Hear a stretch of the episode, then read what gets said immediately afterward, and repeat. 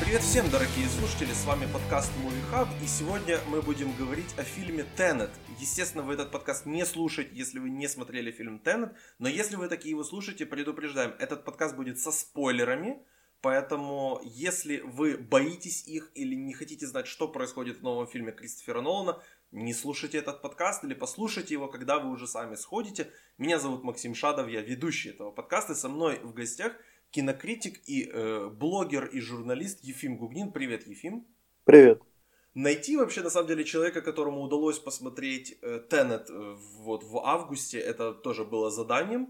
Изначально я должен был этот подкаст писать с Виталием Волочаем, но он проспал, потому что, потому что человек работает, скажем так.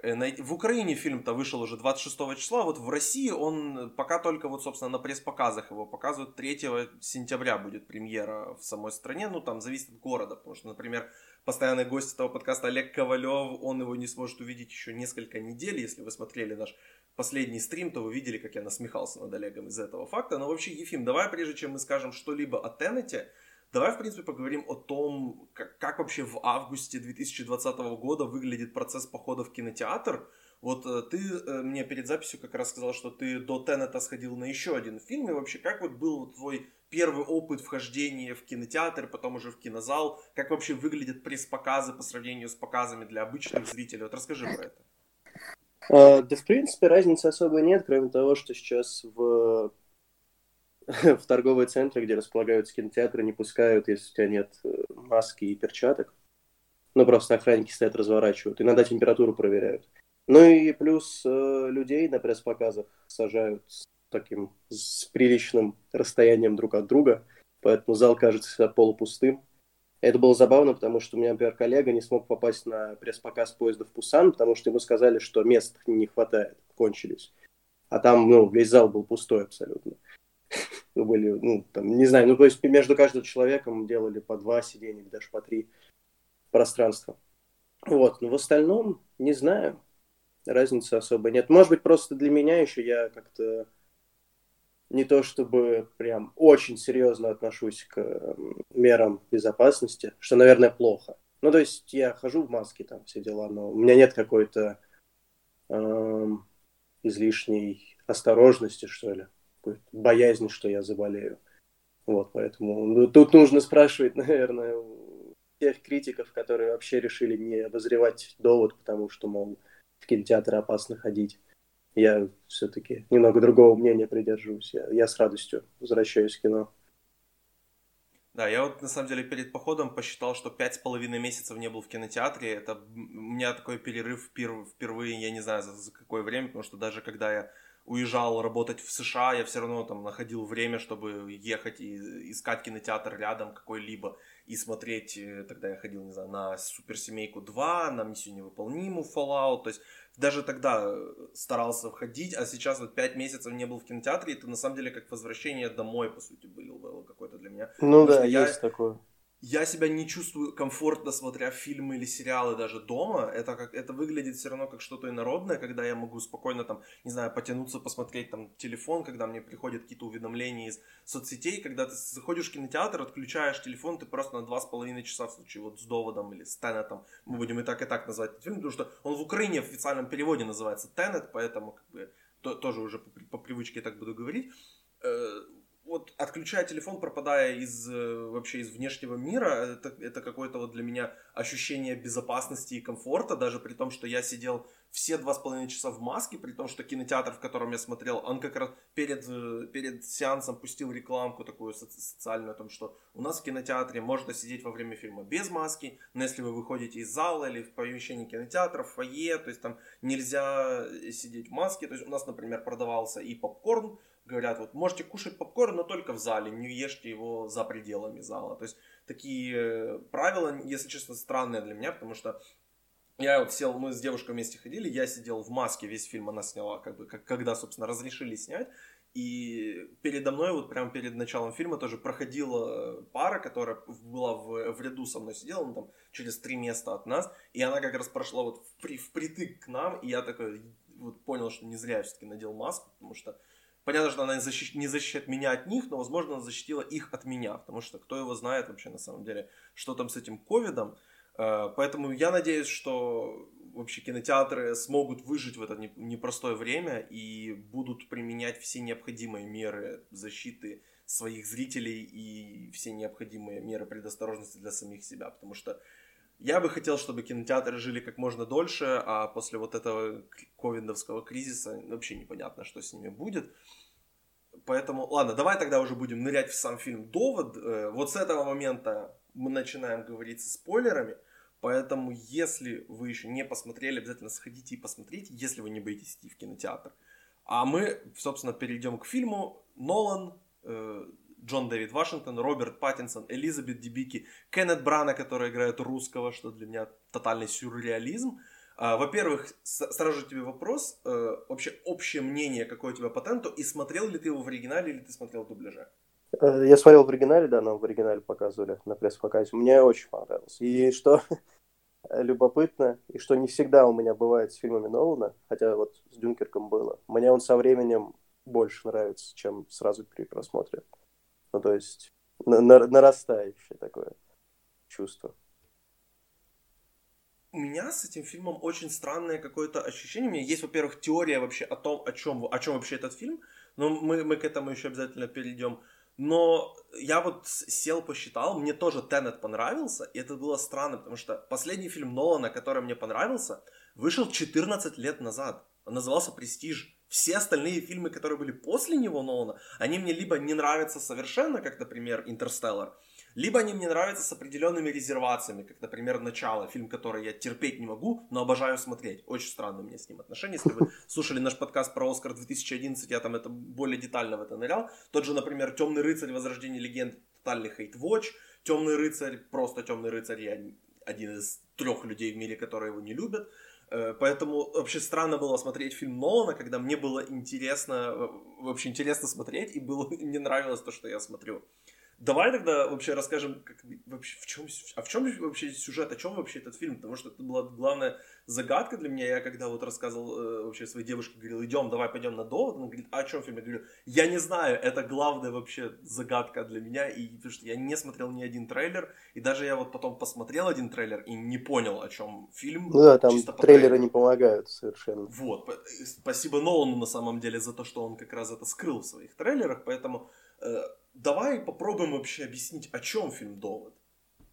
Так, ну, получается, он об агенте ЦРУ, бывшем, которого играет Джон Дэвид Вашингтон. Он э, в одной из спецопераций как бы погибает, он съедает э, таблетку э, суицидальную, чтобы, чтобы не выдать секретов э, противоборствующей стране. Она оказывается не совсем суицидальной, он просто впадает там в кому, его откачивают и говорят, что ты прошел проверку.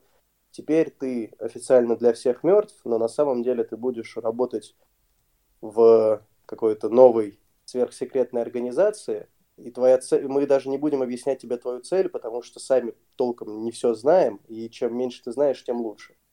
Вот. Но оказывается, что эта организация, которая называется как раз «Довод», она борется против людей, которые хотят с помощью специального устройства повернуть время вспять, то есть, ну, буквально время в обратную сторону идет, и уничтожить всю Землю. И этим занимаются так называемые потомки, то есть люди из будущего, которые придумали эту технологию, и благодаря ней общаются с людьми из прошлого, конкретно с Кеннетом Браной, и вот через него пытаются всю эту схему сложную провернуть. Но это, мне кажется, вот самое простое объяснение, а дальше уже, блин... Даже, Даже по этому объяснению не до конца вообще понятно, потому что мы начинаем... Фильм начинается, на самом деле, очень смешно, что он начинается... действие начинается в Украине, при том, что то, что происходит, вообще не похоже ни на одно место в Украине, которое я был или видел. Опять же, Киевская опера выглядит не так. Я возле нее проходил очень часто, когда учился в колледже в Киеве, и абсолютно так это не выглядит. Интересно, на самом деле, где это снимается.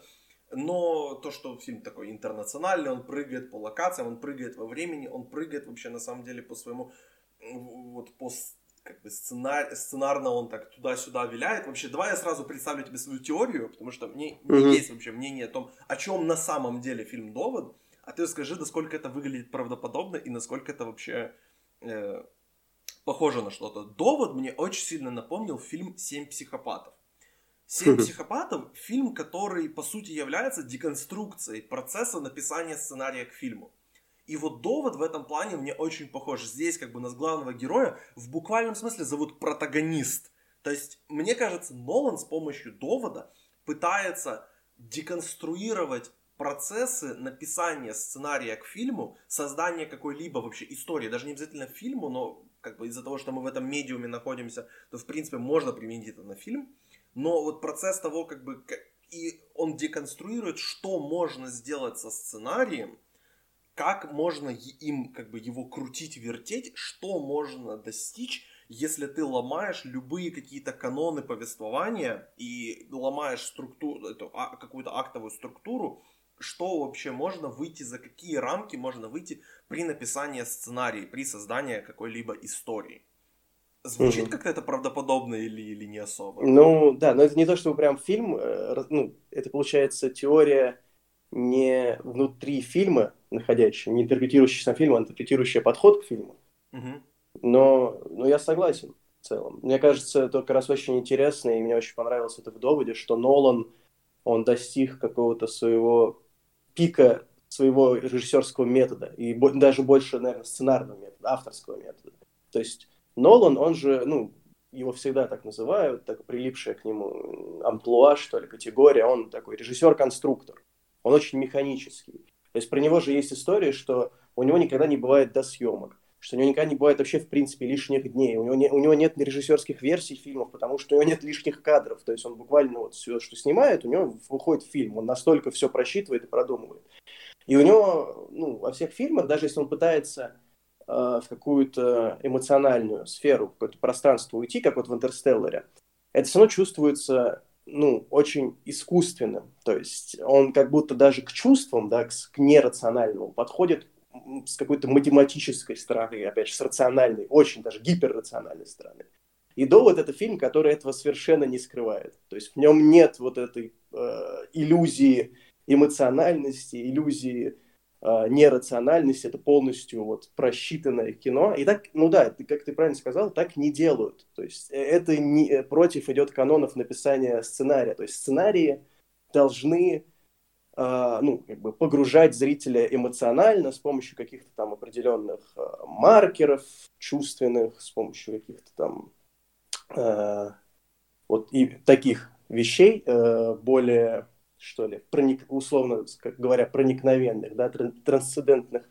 А Нолан этого не делает. У него сценарий uh, – это математическая формула. Написано как математическая формула. И он снимает так же. У него, вот, мне очень нравится, что у него первая треть фильма, она просто с какой-то бешеной динамикой проходит, потому что ему не интересна экспозиция, ему не нужно вообще рассказывать, кто эти герои. Ему это вообще не важно. Ему важно только действие, которое происходит, и только вот этот вот большой концепт инверсии времени, который он пытается раскрыть. Но при этом все равно в первой трети фильма достаточно экспозиции. Взять, например, даже персонажей Клеменс Поэзи и Майкла Кейна. Они просто появляются, чтобы, чтобы дать нам экспозицию, дать герою главному экспозицию. Поэзи это делает более интересно, потому что она это делает с помощью визуала, то есть там полувизуальное, полу как бы просто текстовое объяснение, что происходит. На самом деле здесь такой сложный концепт, что я не удивлен, что Нолану действительно вот понадобилось, по сути, ну, треть фильма, чтобы объяснить, что вообще происходит, что он вообще делает. И я до сих пор не уверен, что я понимаю, что произошло. Я поэтому сто процентов пойду и второй раз, потому что я смотрел в дубляже. Как минимум я пойду, вот как минимум, чтобы услышать вообще русский акцент Кеннета Браны. Если... Он, кстати, делал русский акцент? Или... Да, у него он очень правдоподобный. Он очень хорошо сыграл. То есть, ну, его слушаешь, веришь, что это действительно русский актер. Там Черт, есть одна, вот... один момент, где он по-русски говорит. Вот по-русски он говорит, ну, не как русский. А угу. когда он говорит по-английски, акцент у него очень правдоподобный.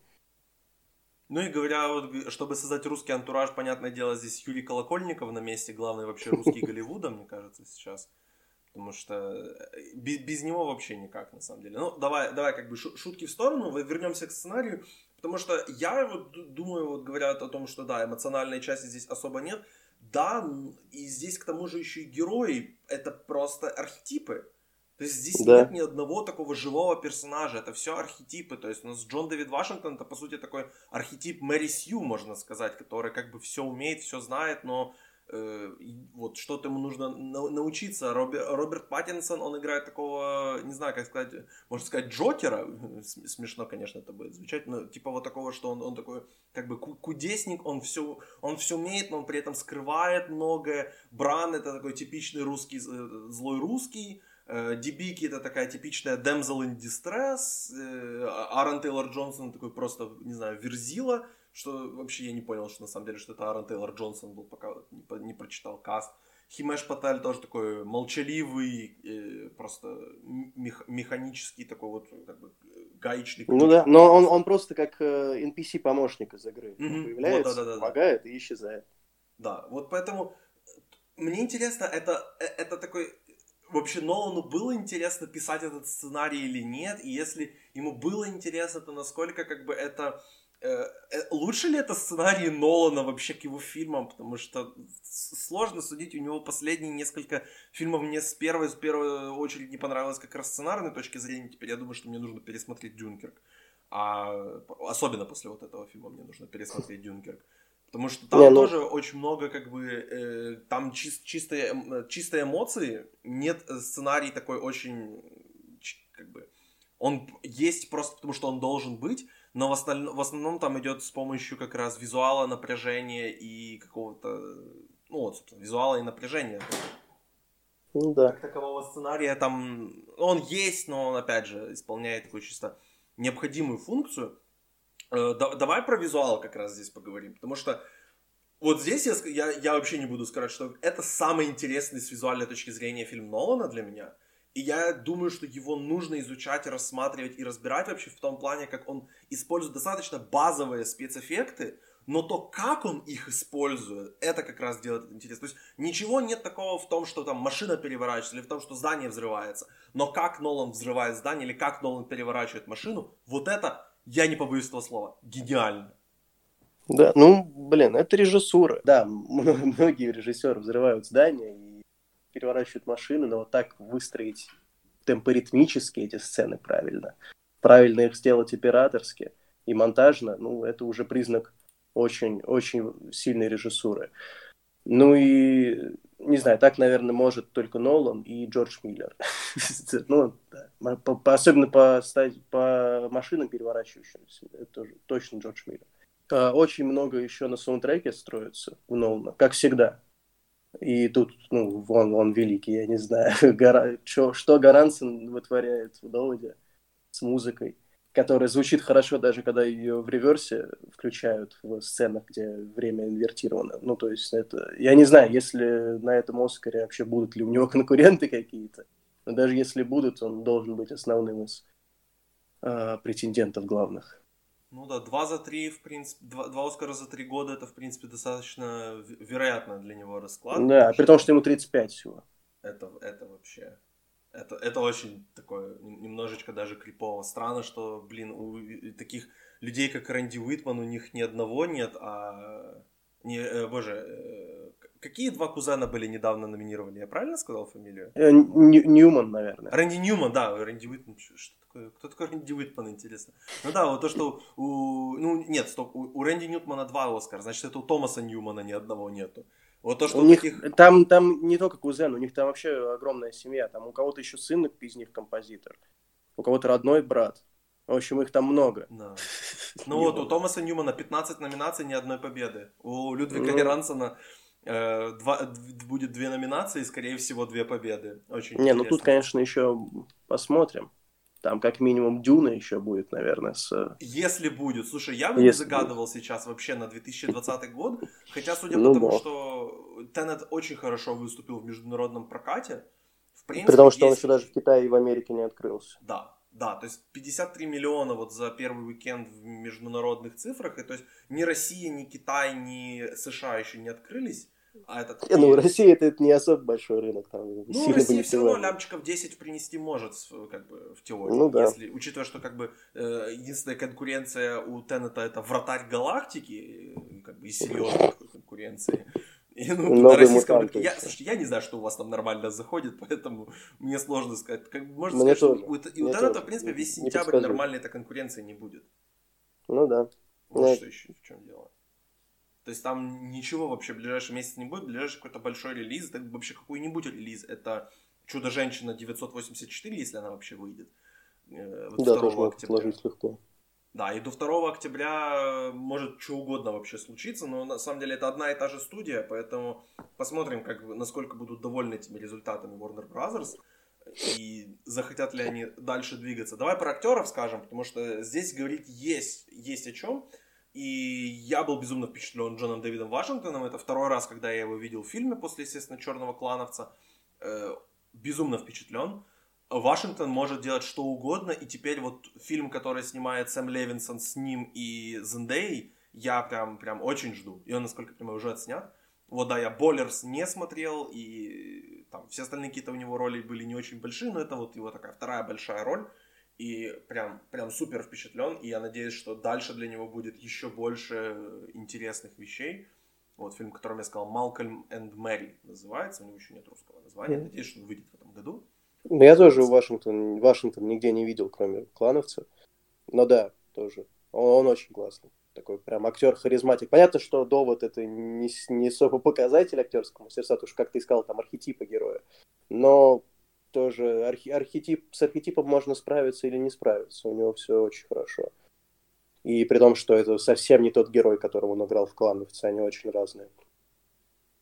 Да, это, если в «Клановце» он такой был, он был большим, он был таким массивным, он вот говорил, у него, он делал акцент, у него был как бы такая достаточно жевательная роль, скажем так, то есть там было что, было что делать ему. Здесь он больше был как вот, не знаю, болтиком в механизме, который построил Нолан, но он был таким самым важным болтиком, потому что без него, по сути, фильм распадается, и он правдоподобен как в экшн-сценах, так и в сценах обычных диалоговых. Вот его, наверное, моя любимая его диалоговая сцена — это сцена с Майклом Кейном, вот, ну, где да. они там обсуждают его, его костюм. Кстати, о костюмах. Давай тоже вот буквально пару слов скажем. Мне на это обратила внимание моя девушка, которая в основном, она так вот много по дизайну, по моде, скажем так, угорает. И она прям вот на костюмы обратила внимание и сказала, что просто шикарная работа.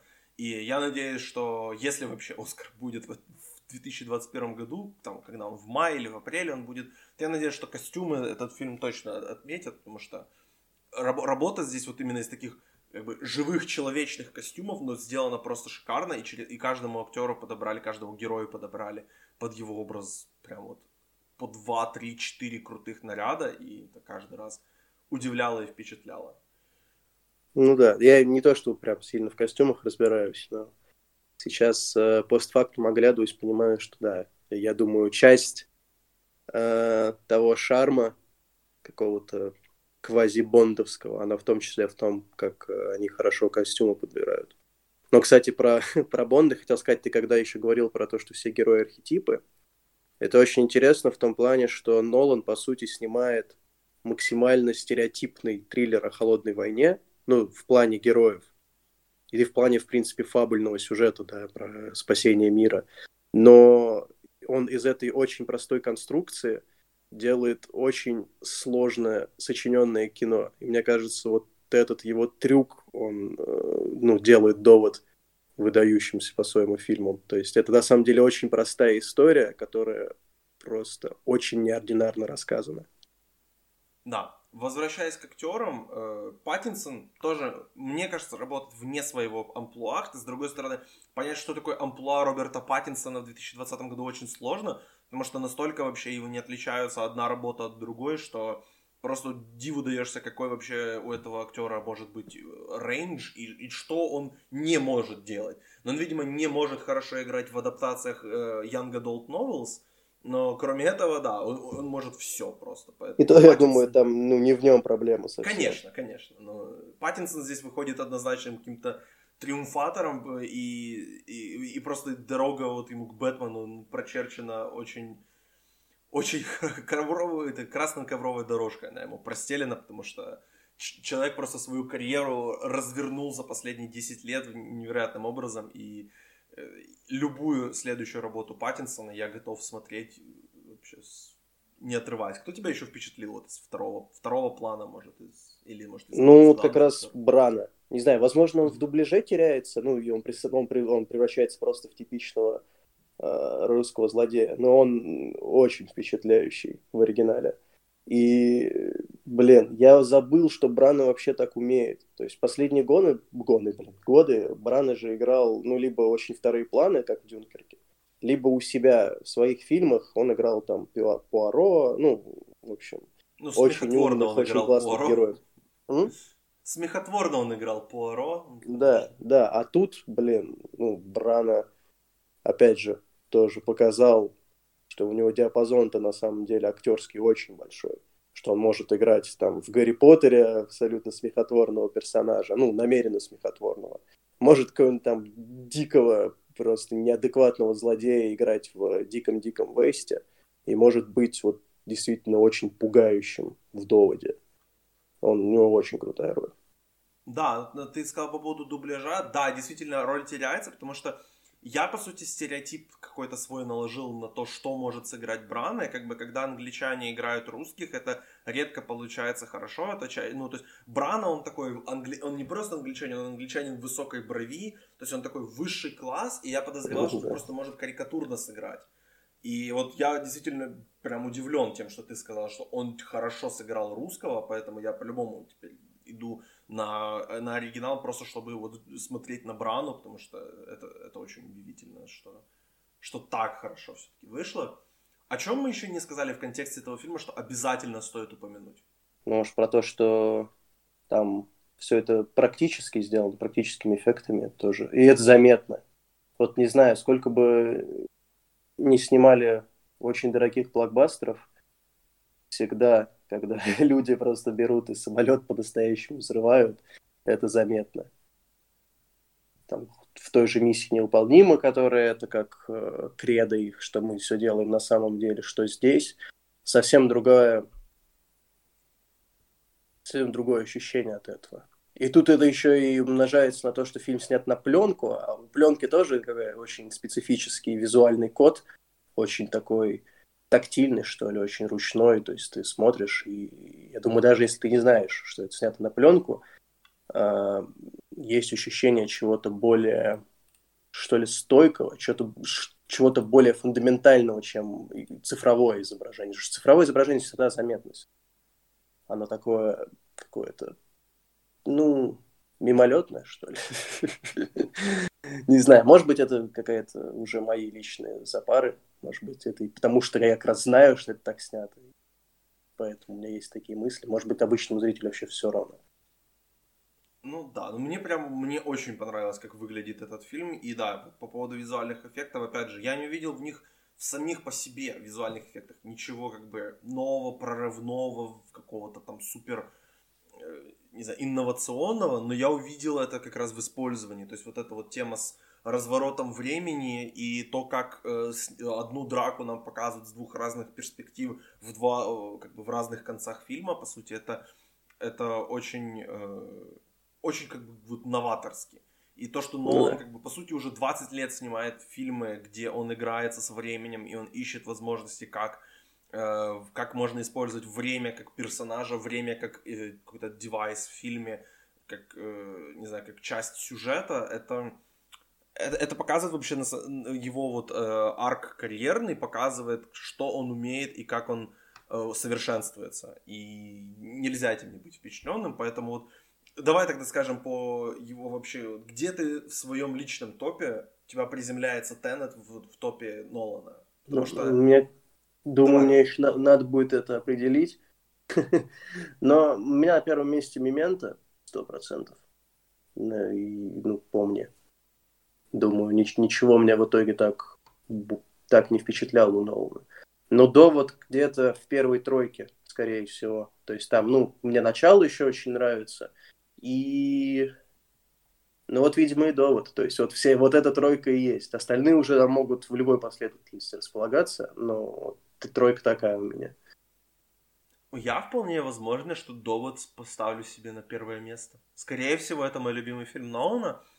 Из-за того, как, э, ну, в принципе, о том, о чем мы говорили последние полчаса, что Нолан здесь делает, как он усовершенствовал свои навыки. Да, «Мементо», скорее всего, у меня топ-два, но это, это, этот фильм выглядит как какой-то такой вот духовный наследник «Мементо», где там время двигалось в, в одном направлении, просто не в том, как мы привыкли обычно, а здесь это двигается оно очень хаотично, но при этом, как мы привыкли, но не совсем. То есть вот это вот как раз его отношение с временем меня прям впечатляет каждый раз.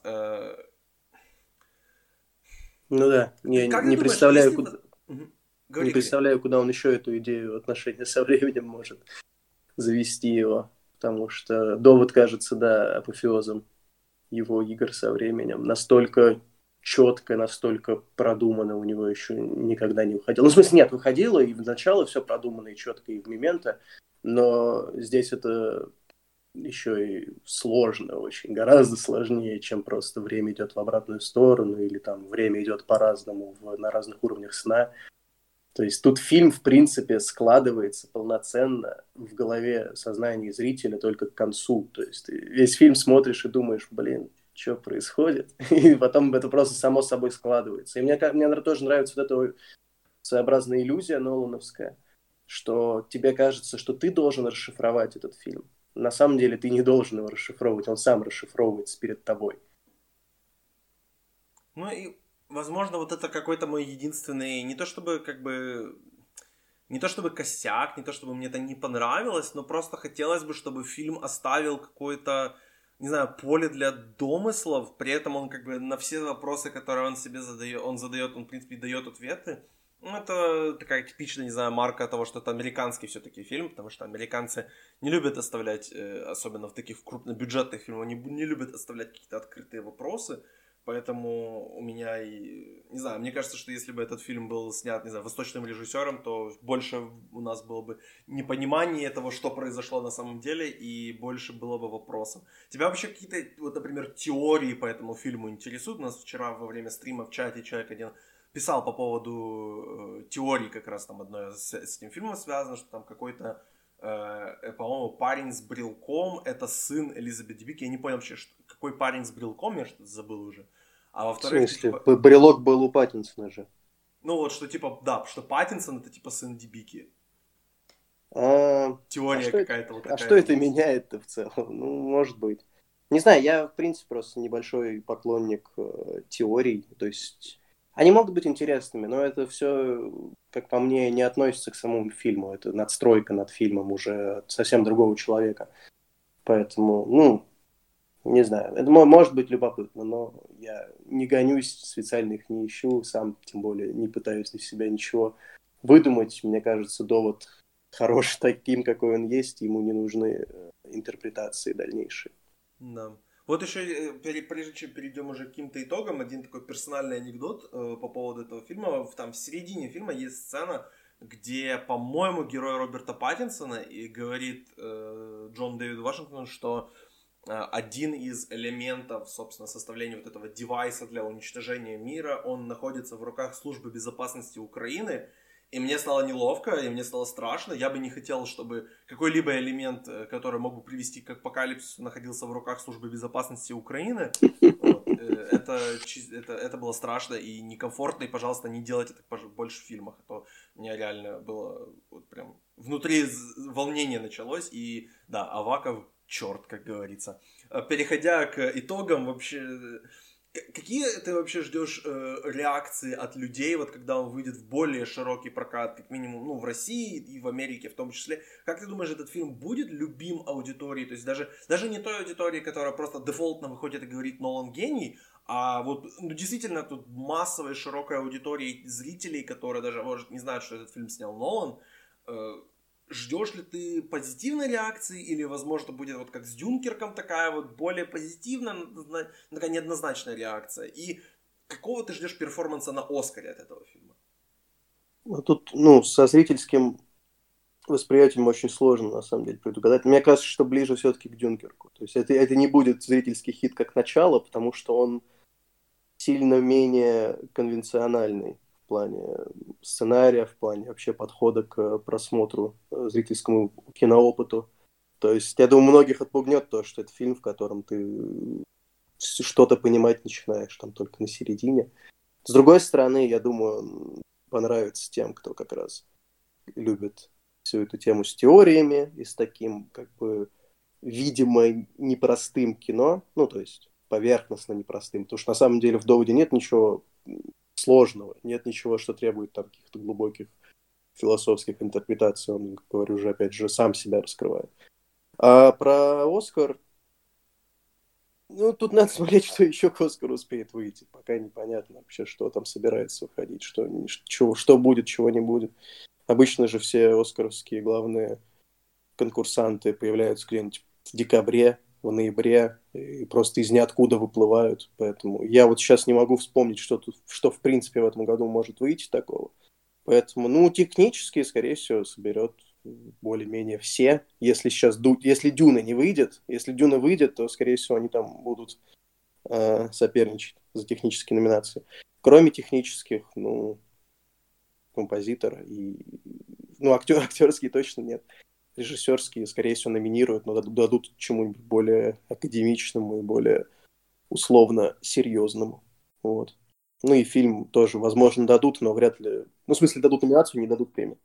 Вот мне интересно просто, когда, за какой фильм все-таки его захотят наградить, потому что Голливуд не, ну, не оставит Нолана без Оскара, но он когда-нибудь его получит. И мне просто интересно, выберут ли они «Довод», как вот, что это был такой символ возвращения кинотеатров, и поэтому мы его награждаем как бы за то, что Кристофер Нолан спас кинотеатры и вообще спасает кино, или все-таки это слишком будет сложный фильм и не такой доступный для кино.